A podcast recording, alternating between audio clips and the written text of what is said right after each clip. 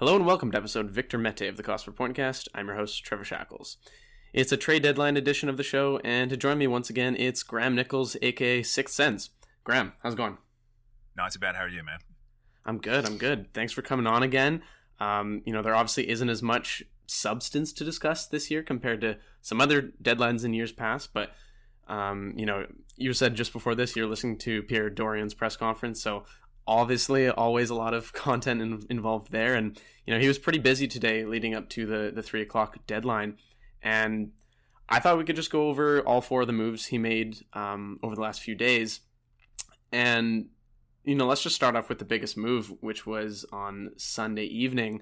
And that was nick paul to tampa bay for matthew joseph and a fourth. How do you think dorion did on this one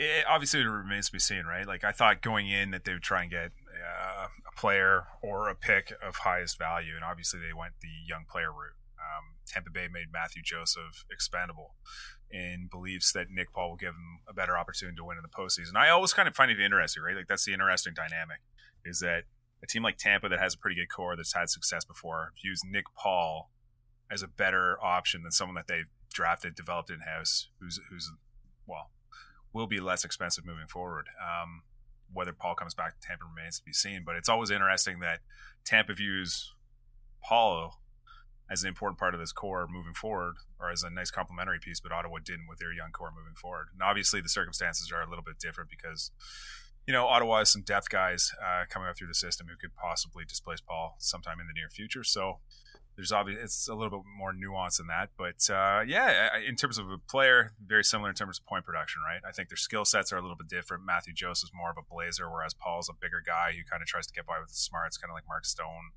ish in how he tries to create turnovers and then generate chances off turnovers. But um, listening to Julien BriseBois talk, he thought Nick Paul was a big body who could play that physical playoff type hockey, and he thought he would be a real good asset for Tampa. So um, it looks like a win for both teams. Like Ottawa got a draft pick, and they have someone in, someone in Joseph who's under team control. He should be cost effective for the next year or two, and then we'll see what they have. And if Joseph's not a significant piece, he could be someone that could be flipped down the road too. So it's not a bad return.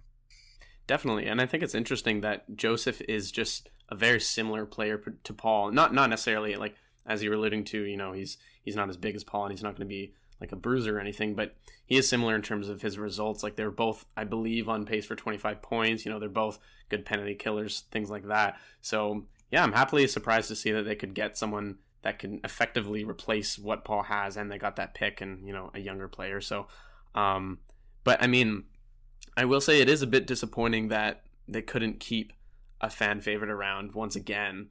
Um, but then again, like I don't know how much were you willing to pay him on this next contract because like that's obviously as you mentioned a, a nuanced part of this conversation where I think what Ottawa was offering was quite fair, but um, yeah, I don't know like how how high would you have been willing to go with him?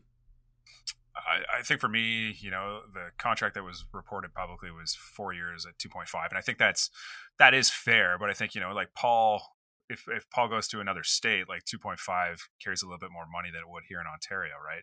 So that's like a consideration that you kind of have to keep in mind in the back of your head. Like if Paul goes elsewhere to like Texas or something where the state state taxes are less, like that's that's significantly more money in his pocket uh, rather than if he remains in Canada. Maybe that's maybe that's part of it. Uh, like I I don't know. We don't really know. We know Nick Paul's ask was north of three, I believe, because you know guys like Elliotte Friedman were reporting that three is the magic number that both parties like should be drawn towards, but it never got to that point, right? Like two point five was reported to be Ottawa's final offer, and they stuck to it. And you know, uh, I I don't blame them. Like four years of Nick Paul um, at, at 2.5, like he could be redundant by the second or third year of that deal, just based off the talent that Ottawa's accrued in, in the prospect system. So it's it, it's it's one of those things where I understand Ottawa's uh, point about you know not wanting to lock themselves in the bottom six forwards for for multiple years, but um, you're right. Like he's a guy who is developed here. He wasn't drafted here, but he was developed here. Uh, he's kind of gone through some turbulent years. He was waived it was the league passed him over, even though I thought he had some good numbers and there's some good underlying stuff there to show that he could play in this league. Um, but you know, he's he carved out a niche here in Ottawa. It's kind of disappointing to see him go because he was a fan favorite. You know, his, his girlfriend uh, or fiance, I should say, uh, is involved in the community, right? Like I believe she works for CHEO. So it's just it's it's unfortunate, and uh, he, he seems like a smart kid. All, all his teammates gen, genuinely liked him. Uh, the media is nothing to say but positive things. So it's just it's a case of another good player and good guy who's going out the door, and it's it's just a financial thing. And I, I kind of understand where Ottawa's coming from in some respects, but at the same time, um, it's again, you know, it's just a revolving door of impending unrestricted free agents who just seem to leave. Ottawa digs their heels in, and you know, and then we haven't really alluded to it at this point, but like to see Ottawa go out and trade for Travis uh, uh, shortly thereafter is just kind of, you know, they, they took on some money to do that. And, you know, the jury's still out on what kind of person he is and what kind of player he is at this stage of his career. So to see them just spend right away immediately like that is kind of interesting. It's, it's kind of like another wrinkle and, and element to consider as well. Absolutely. And we can segue to that in a second about Hamonic. Um, but just one last point with Paul here. I think it's, as you allude to, it's sort of, I feel like fans can have both these opinions where, you know, you're saying that um, their offer to Paul was very fair, and I, I would agree with that. And, you know, I, I wouldn't really be wanting to pay three million or, or more than that. So I think it was fair that they you know offered what they offered and and moved him because they they weren't going to be able to keep him but at the same time you know it's just another one of these guys that they couldn't keep. So i think it's fair to be okay with the return but also frustrated that you know another guy is out the door. And it's also insane to me that he had been here for almost eight years right? He had been here since july 1st 2014 um, you know was the longest tenured member of the organization even though he wasn't in the nhl the whole time. But um, it is fascinating now that you know Thomas Chabot, who drafted in 2015, he's the guy that's that's been here the longest. But as you say, Travis Hamonic, that was a deal that actually had happened a few hours prior on Sunday, and you know I'm sure we all know what it is now, but it's uh, Travis Hamonic to the Senators for a third round pick going back to the Canucks, and you know it certainly had a lot of people angry, and myself included. I mean, can you try to explain what their rationale is here? What Pierre Dorion's thinking? I think it kind of checks that hits a lot of the check boxes uh, in terms of what Ottawa was looking for in a defenseman, right? Like big, physical guy, not necessarily renowned as a puck mover. The coaching staff has vouched for him because they they already have some familiarity with the player, and um, it, it was just a guy that they could have for a draft pick. And um, you know, like if, if and I wrote this online. Like, and if if Ottawa has a belief that this guy is going to help them defensively, that that's one thing. Why they would make this move now without realizing what the market is going to be like this summer, it, just seems weird to lock yourself into a guy who hasn't been very good these past few years, uh, especially in Calgary. Like, and it's not like he hasn't played with good players. Like he's played with Quinn Hughes, and and they didn't put up good numbers together. So it's just one of those situations where you kind of wonder, eh, okay, well, you brought in this player. Okay, does that mean Nikita Zaitsev is going to be playing top four minutes next year? Does that mean Hamonic's going to be playing top four minutes next year? Does that make Nikita Zaitsev expendable in a trade, which wouldn't be the worst thing in the world?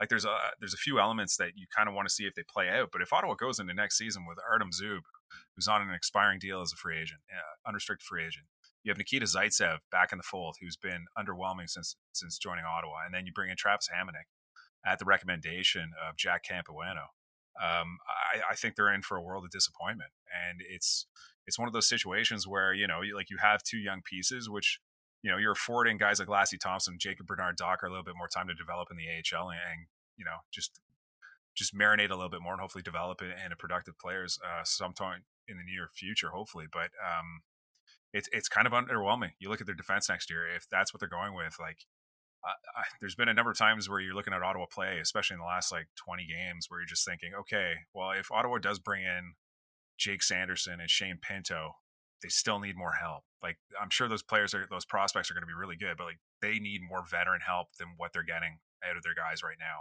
And if Travis Hamonic's the answer, it, it's just totally underwhelming to me, and it's kind of consistent with where they've where they've erred in the past in terms of the play evaluations, especially on the blue line. Um, they repeatedly make mistakes with their veterans on the back end. And, you know, you look at guys like Josh Brown, who was brought in, Michael Del Zotto, um, they've made repeated mistakes.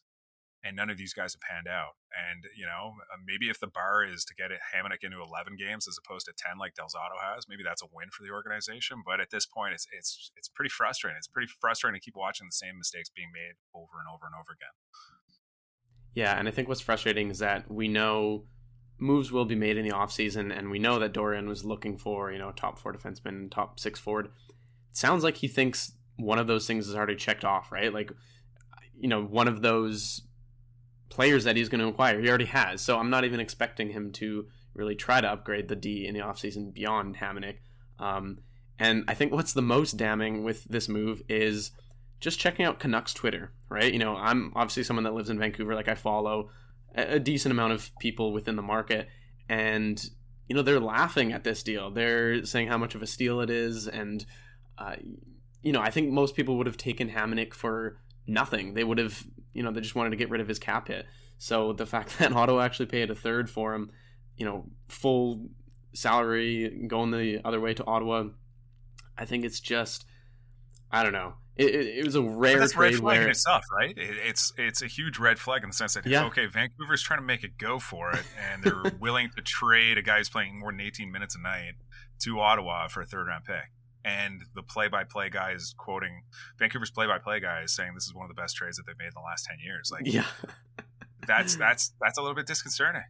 I mean, don't you think it's like a bit frustrating that they're willing to throw around three million dollars willy nilly at this guy, and they aren't going to be paying Paul, or you know, we see references to oh they're they're going to have to pay you know guys like Norris and things like that. All of a sudden, boom, they just have three million dollars less in the budget for next season. Well, that's the thing, right? Even with Dadonov, uh, to a certain respect, you see Ottawa dump his like five million dollar contract in the offseason. You're like, okay, great, let's reallocate Yeah. that money on better players, and then it just winds up being Nick Holden now Hammond, and so that's where the money's gone. And you're like, well, you're just kind of reallocating the money on guys who are just okay or, or not that impactful. So it's just you're taking one problem and you're just turning it into another problem.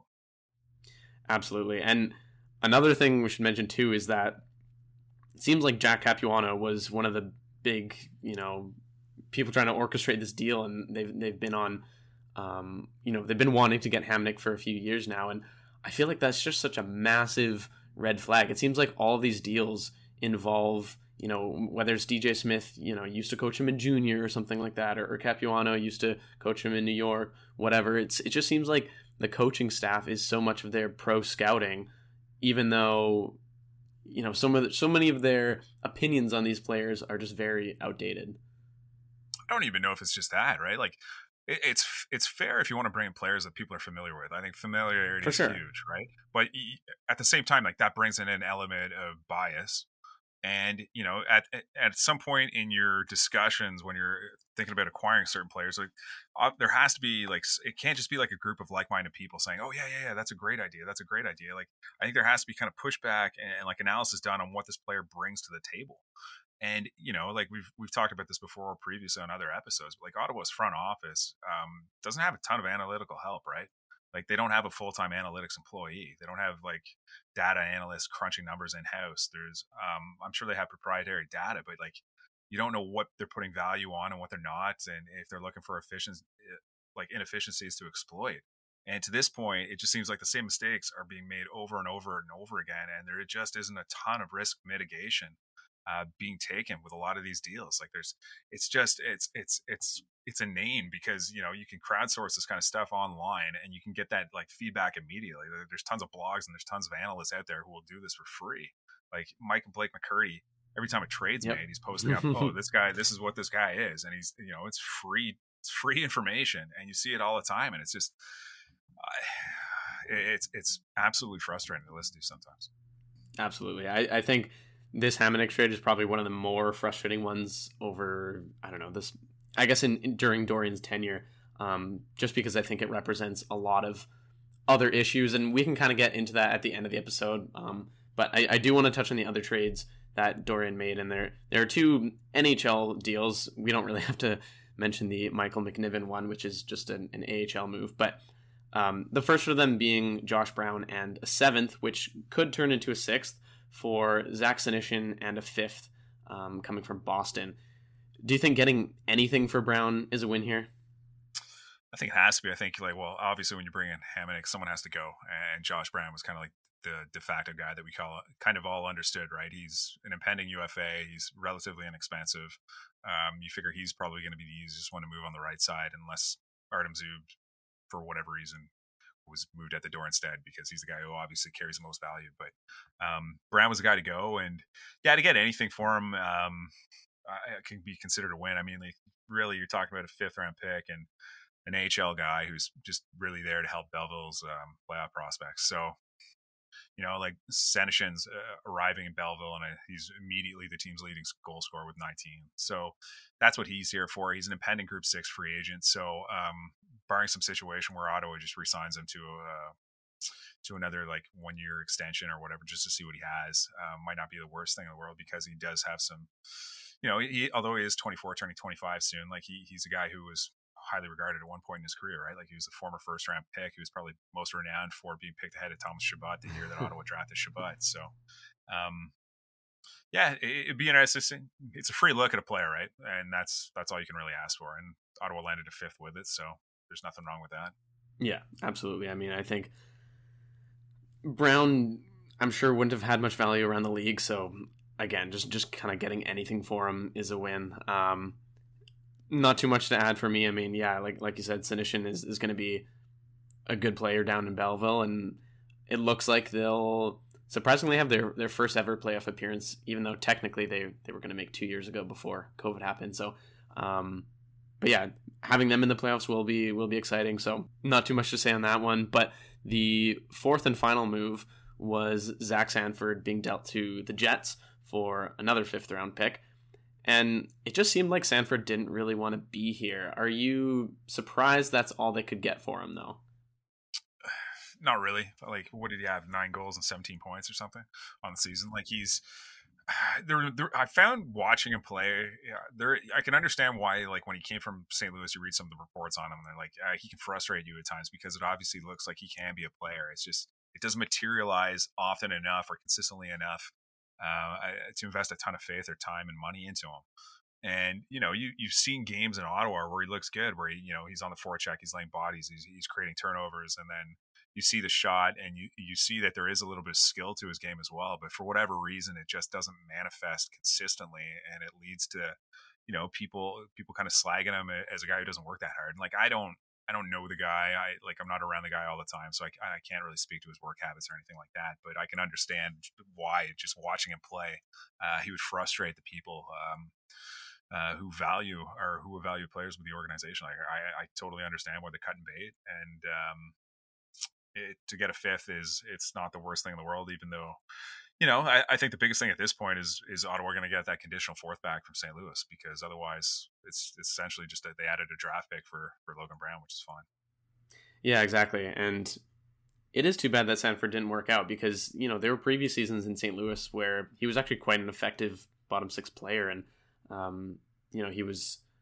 I think there was one season where he was on pace for for twenty goals, so it's not like he was just some you know guy that they claimed off waivers. Like he actually had a decent amount of value, but you know, as, as you say, like if he's not showing you his, his full effort and he's not playing to his potential, essentially, I mean, I don't think it was really ever going to work out here, and I don't think he was. They probably never even had talks to to re-sign all. Also, Again, I think get, one of the, one of the things that really hurts Ottawa, though, especially in the bottom six, is that Ottawa's blue line doesn't move the puck well enough no. to transition well. So they spend a disproportionate amount of time in their own end defending, and that kind of leads to bad numbers and and long shifts and what have you. And it, I think that's why I'm kind of like intrigued to see what Nick Paul can do in Tampa because you know like that's that's a really good team and and you know, I, I, feel like there is a little bit more untapped offensive upside to him. Like I found like in Ottawa, there's a lot of dump and chase playing with like Connor Brown and stuff, where they're just relying on their on their strong forechecking abilities to create havoc and stuff. But um, I think if if guys like Paul or, or even Sanford and Winnipeg get an opportunity to play with guys who can move the puck a little bit better than than the guys who are here in Ottawa, I'd be kind of intrigued to see what they can do. But who knows?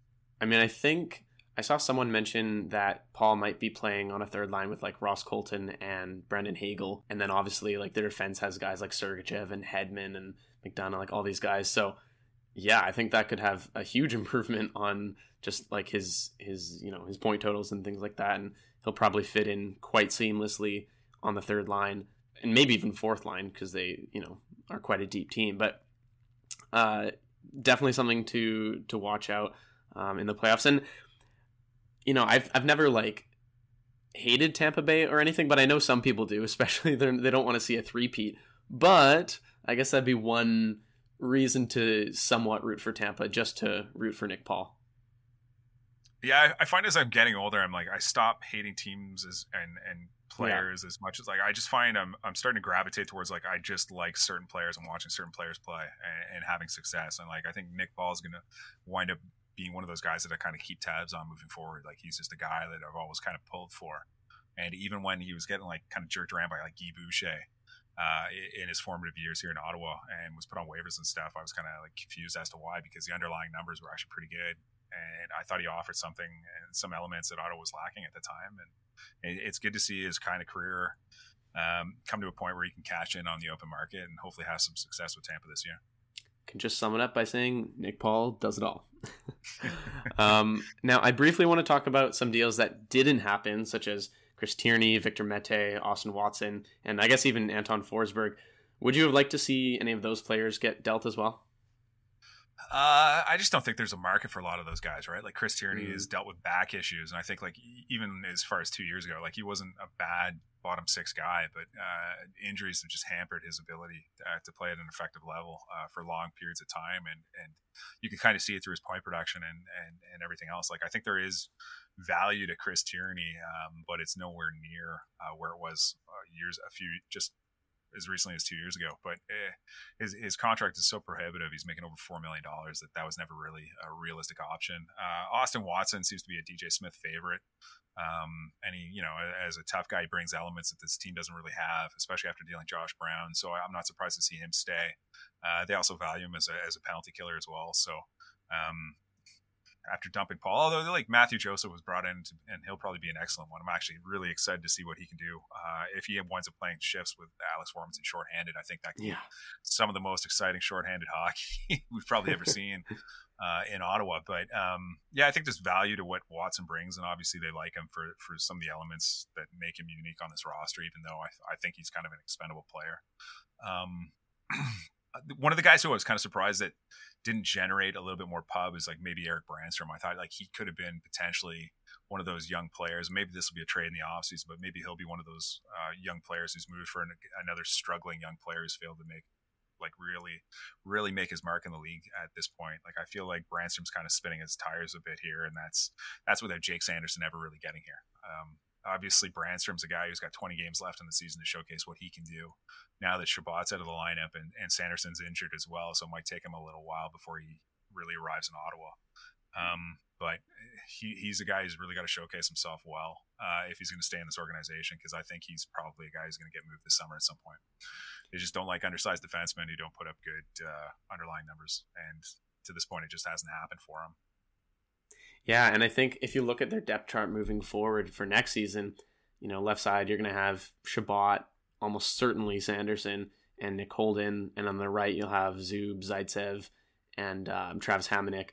So I, I mean, obviously I would put Brannstrom ahead of at least a few of those guys, but based on what Ottawa values, I just can't really see them doing it. So um, but he should, at this point in his career, he's probably not worth a lot either, right? Like, no, did you read exactly. That, did you read that Ian Mendes uh, column recently, where he was yeah, I did, yeah, prospect of trade offers and whether or not yeah. teams would do it, and then just listening to some scouts and executives talk about Brannstrom, like you're probably getting a third or fourth round pick for him, and that's not worth it.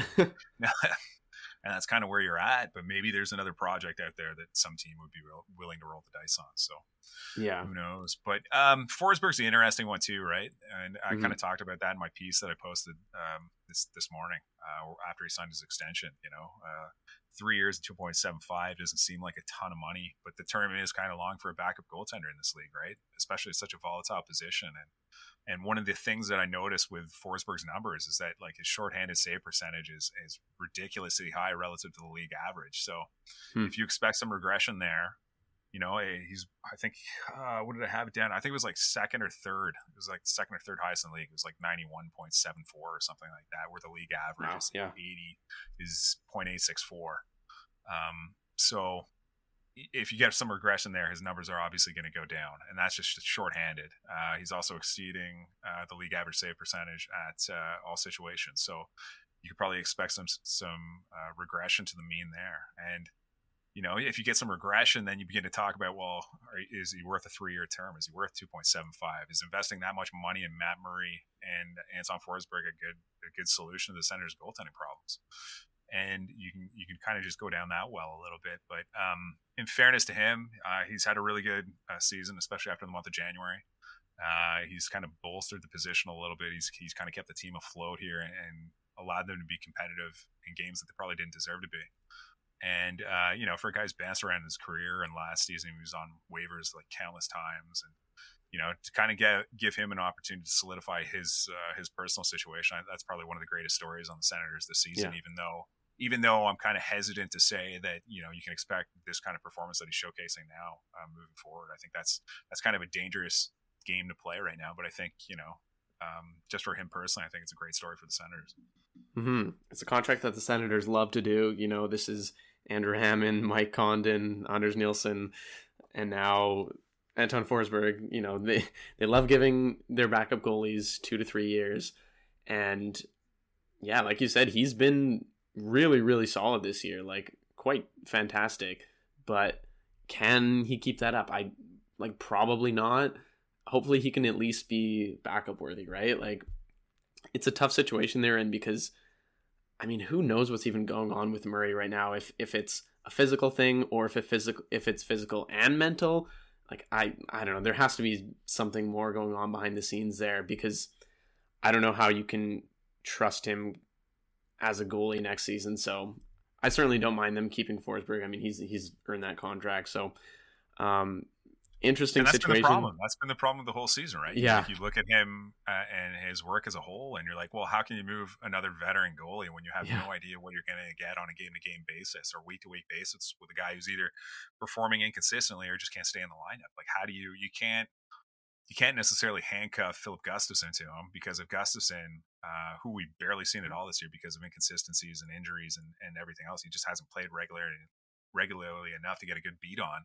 Um, how, how do you how do you handcuff him to Matt Murray and risk running a goaltending situation where like Gustavsson has to be your guy every night? Like that's kind of unfair to a young goaltender. And he's also got a one year, uh, or sorry, one way contract next year.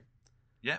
So it, it's it's it's it's a bad situation. But you know, like if you look back at the time when Matt Murray was signed, like these were the red flags and concerns, right? Like this is a guy who hasn't played a lot, like he hasn't played played a full slate of games in, in such a long time, and and he hasn't played well at a high level in, in quite a few years. So this is this is like you know these were the risks these were the risks that they inherited and, and they ignored them and they pursued matt murray believing like the first two years of his career were going to be what they could unearth back here in ottawa yeah, it, will be fascinating to see what they do in the offseason. I wouldn't be surprised if there was a buyout or, or something. Um, I don't know. I, I, don't really envy Dorion for what he has to do in that in that situation. But anyway, the last thing I want to touch on here is just the overall sense of the direction of this rebuild. Are you more or less confident in Pierre Dorion, you know, the front office, the organization, just in general, than you were, say, six months ago? Uh, it, to me, the, there's been suspect moves made ever since he inherited the position, right? Like starting with the Zibanejad trade and moving on. Like, uh, it, just their asset management has never been strong. Um, even today in his press conference, he alluded to like making the Hamonic deal, saying, "Hey, we have so many picks anyways. Like, what's what's a third round pick for Hamonic? Like, we have so many picks anyways. Like, if that's if that's how you value, you know, one of your limited most valuable commodities." Um, it, it kind of speaks volumes, right? And you know, like it, it's one thing to have too many picks in your view, but it's another thing of how to use them, how to use them and, and, and allocate them efficiently. And Ottawa's never demonstrated that they can do that properly. They're, you know, like I was, I've been looking through Pierre Dorion's like signing histories and free agent histories, and most of the guys that he signs or trades are gone within the first two years of that deal. yeah, it's it's if you look back at it, it's it's crazy. And then you start looking at some of the signings that like Matt Murray, Del Zotto's waived ten games into his thing. You're probably looking at a Colin White buyout. Um, it, it's it just goes on and on and on. And most of these guys get moved or, or waived or bought out, and it's it's just a it's just an asset allocation problem. And like Ottawa's not a big spending team. Like this isn't a team that can just paper over their mistakes easily. Like this is a team that they need all the draft picks they can get because they need inexpensive young talent continuing to come into this this this pipeline.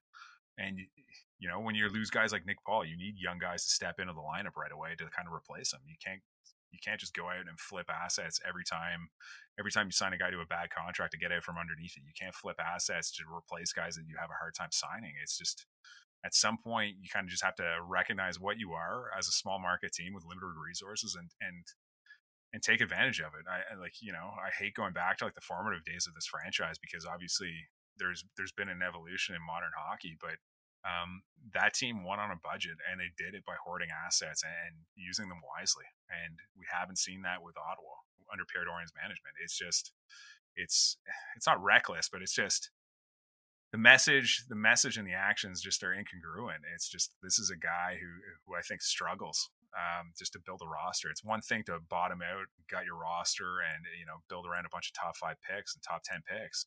It's another to like supplement that roster properly and use what use your limited cap space and, and budget to maximize the potential of the franchise. And it's not happening. It hasn't happened since day one. And you know, Dorion Dorion's famous quote from today's conference as well: just wait wait to judge us next year in camp. So um, there, there's going to be a lot of pressure on him, right? Like you know, you got Brady Tkachuk, you got Drake Batherson, you've got Josh Norris. All these guys are entering what should be the primes of their careers, like 22 years to 27 years old. Um, they're they're in their prime years right now. Thomas Chabot is in the prime of his career, statistical prime of his career right now. This is this is your window. This is your maximum. This is your best opportunity to win with this group, and they're struggling to surround them with talent, and uh, that's got to change. And there's going to be a lot of pressure uh, on management not just probably from ownership, but from fans as well to like showcase uh, at least for management to show that they can they're competent enough to build around these guys efficiently and it hasn't happened at this point. and at some point you got to stop rebuilding and you got to start going for it a little bit and based off the trades and signings and everything else that Pierre Dorion's made uh, to try and improve this team like uh, many of those moves have failed and they bottomed out quickly and uh, like how much how much faith how much faith and goodwill are you going to continue to get from this franchise just saying hold on just wait a little bit longer. Just we're going to move the goalposts a little bit to next training camp. Like there should be a ton of pressure on these guys to improve the roster right away. And I, I think he's starting to feel that uh, based off the response that was that was around yesterday and especially today. I think a lot of fans are fed up.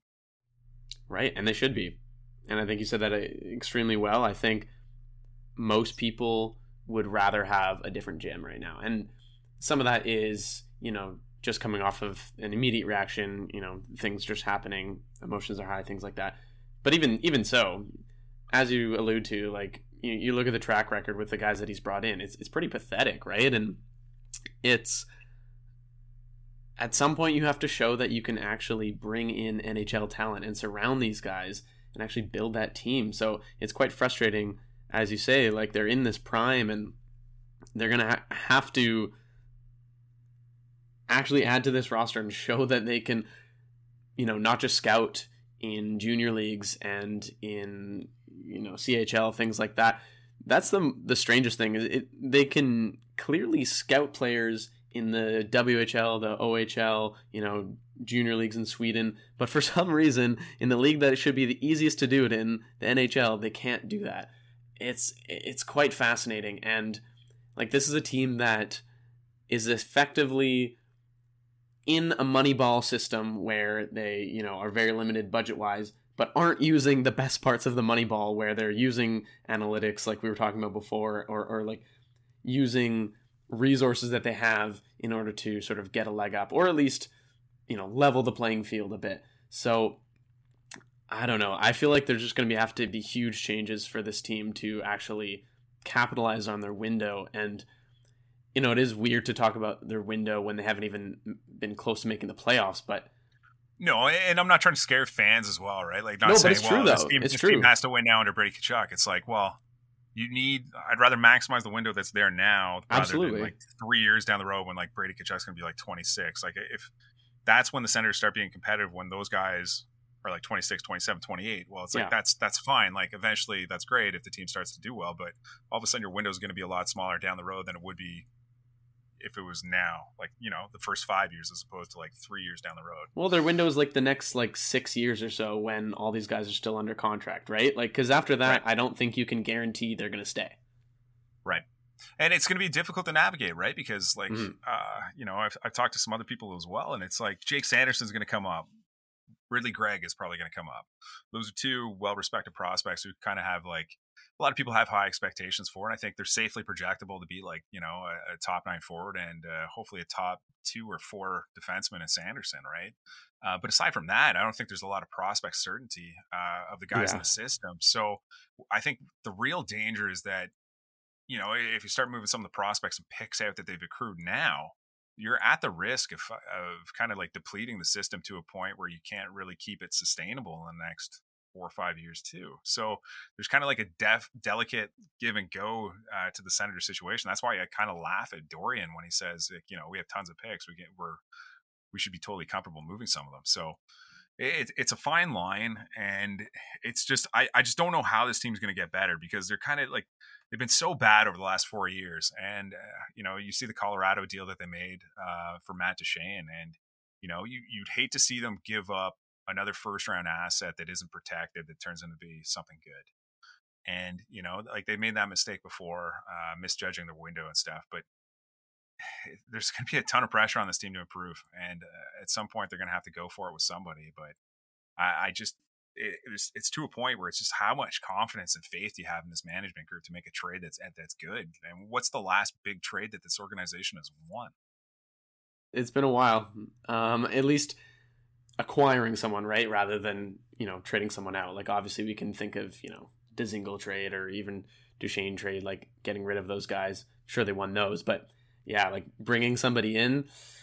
I don't know. It's been a while, and I think if they are in a similar spot in say November, December, I hope and and would think that Smith and Dorion's job um, job prospects aren't the best. And that's the other part of the problem too, right? Like in years past, you'd say, well, maybe Dorion's job will be high, be in jeopardy, but at the same time, you're kind of thinking, well, who in the right mind wants to come to Ottawa to work for this owner? yeah, Pierre McGuire.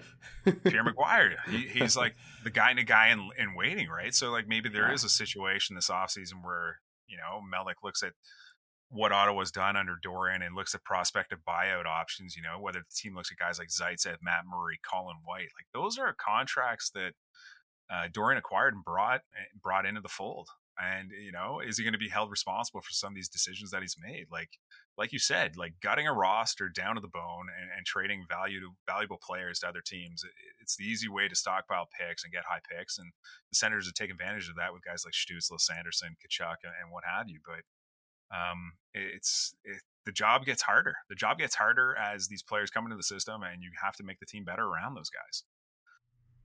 Absolutely, and you know it, it kind of sucks having to be all, all, doom and gloom on this on this deadline day and things like that. But I think a lot of fans are are feeling what we're feeling right now. It's it's been a bit of a a frustrating day, and the, the funny thing is, it's mainly just that one move, that Hamonic one. I feel like that kind of encapsulates it all. But um, I think it's fair for for people to be frustrated. Having said that, to finish it off, just just one final quick question, and and I don't want you to elaborate on it. I just want you to give a, a quick answer. Just give us one reason, either a, a word or a sentence, as to why fans should still have hope with this group. There's no alternative the only other alternative is apathy, right? Like you, if, if, if, you're not invested in this team, like hope's all you have, right? Like yeah. whether that's Sanderson coming into the fold, Shane Pinto coming into the fold, uh, improving this, this this group's this young core's chances. That's that's fantastic. And now we're starting to gravitate towards, hey, maybe there's this pipe dream that Claude Giroux will win a cup this year in Florida, and then he'll want to retire at home in, in Ottawa, yeah. and he'll be that top six forward to help fill a fill a hole. But I mean, like, there's tons of room for optimism, right? Like, I know you mentioned like doom and gloom, but you know, if Ottawa gets a top five or a top ten pick, they wind up getting like a high skill forward or a top four defenseman um, that's a great asset to put in the pipeline, right? And mm-hmm. then, yeah, maybe it is a pipe dream to, to add a guy like Giroux, but maybe it's more realistic possibility than we're giving the credit for. And all of a sudden, that fills a top six need. You slide Alex Formenton down to the third line, and all of a, all of a sudden, the team's depth and, and, and talent level improves exponentially. So, Um, I think there can be room for optimism. You can win under this owner. I think they've shown that before in the past. Like this team can go on a real heater and and and win some games. And I think they got a young, talented core that they can actually be proud of. Um, it's just you got to support these kids. Like you can't keep losing games. And you know the the image that stands out in the last two weeks is like Brady Tkachuk with his head down at the end of that Arizona game uh, and it was down for like 30 seconds. You're like, oh fuck, I haven't seen that yet. Like that's something that's new. I haven't seen that from Brady at all uh, since he's been here. And you know, you talk about the young enthusiasm and and just uh, what the what these kids have together. Like they, can, you can tell like they're all tight knit and and and they love to be around each other. And then you know, you see guys like well, like players go out the door like Nick Paul. You're like, okay, well now the dynamic's starting to change. Like how long are these guys going to have kind of that youthful uh, exuberant optimism and love of the game. Like, at what point does that change if, if, the losing ways continue? And that's not a doom and gloom thing. It's just the reality. Like, at some point, you got to make this team more competitive, or you're gonna, or you're gonna risk alienating the players, and and they might want to change. So, the pressure's on. The pressure's on this summer. Like Dorion says, wait till next camp. Well, put a good roster on the ice. Like you're the one who's responsible. Like you mm-hmm. go through his list of moves and everything else, and there's a reason why a lot of people just don't have faith in him. There's a lot of reasons why the a lot of fans have turned off and, and have become apathetic because of the owner. Like there's there's a lot of valid reasons why a lot of people have t- tuned out, and, and the pressure's on these guys to put a fucking winner on the ice. And at some point, it has to happen, or it's just going to get worse. Absolutely, and you know, as you say, hope is all we've got here, and you know things can happen. Who knows? They do have that good core, which is is good. Like it's not like they're starting from nothing. So we know they do have the pieces. Um, we'll just have to wait and see. Which is the frustrating part is the fact that we can't do anything. But that is you know the life of, of a Senators fan. Um, but I think that'll do it for today. Thank you so much, Graham, for coming on. And before we sign off, is there anything you want to plug here? No, uh, people can check out my work at gnichols.substack.com. Uh, you can find me on Twitter at Six Sens. And Trevor, thanks so much, man. Yeah, thanks for coming on. It's always a pleasure. Appreciate it. As I wrap it up, reminder that you can find the Cost Per Point cast on iTunes, Spotify, iHeartRadio, and Stitcher. And if you really enjoy it, you can rate and review the podcast on those platforms as well. You can follow me on Twitter at ShackTS, read my articles at Silver Seven Sens, and also follow my YouTube channel called The Hockey Shack. If you want to submit a listener question for an upcoming episode, send me a message at CP Pointcast on Twitter where you'll get any updates about the show. That's all for me. Adios.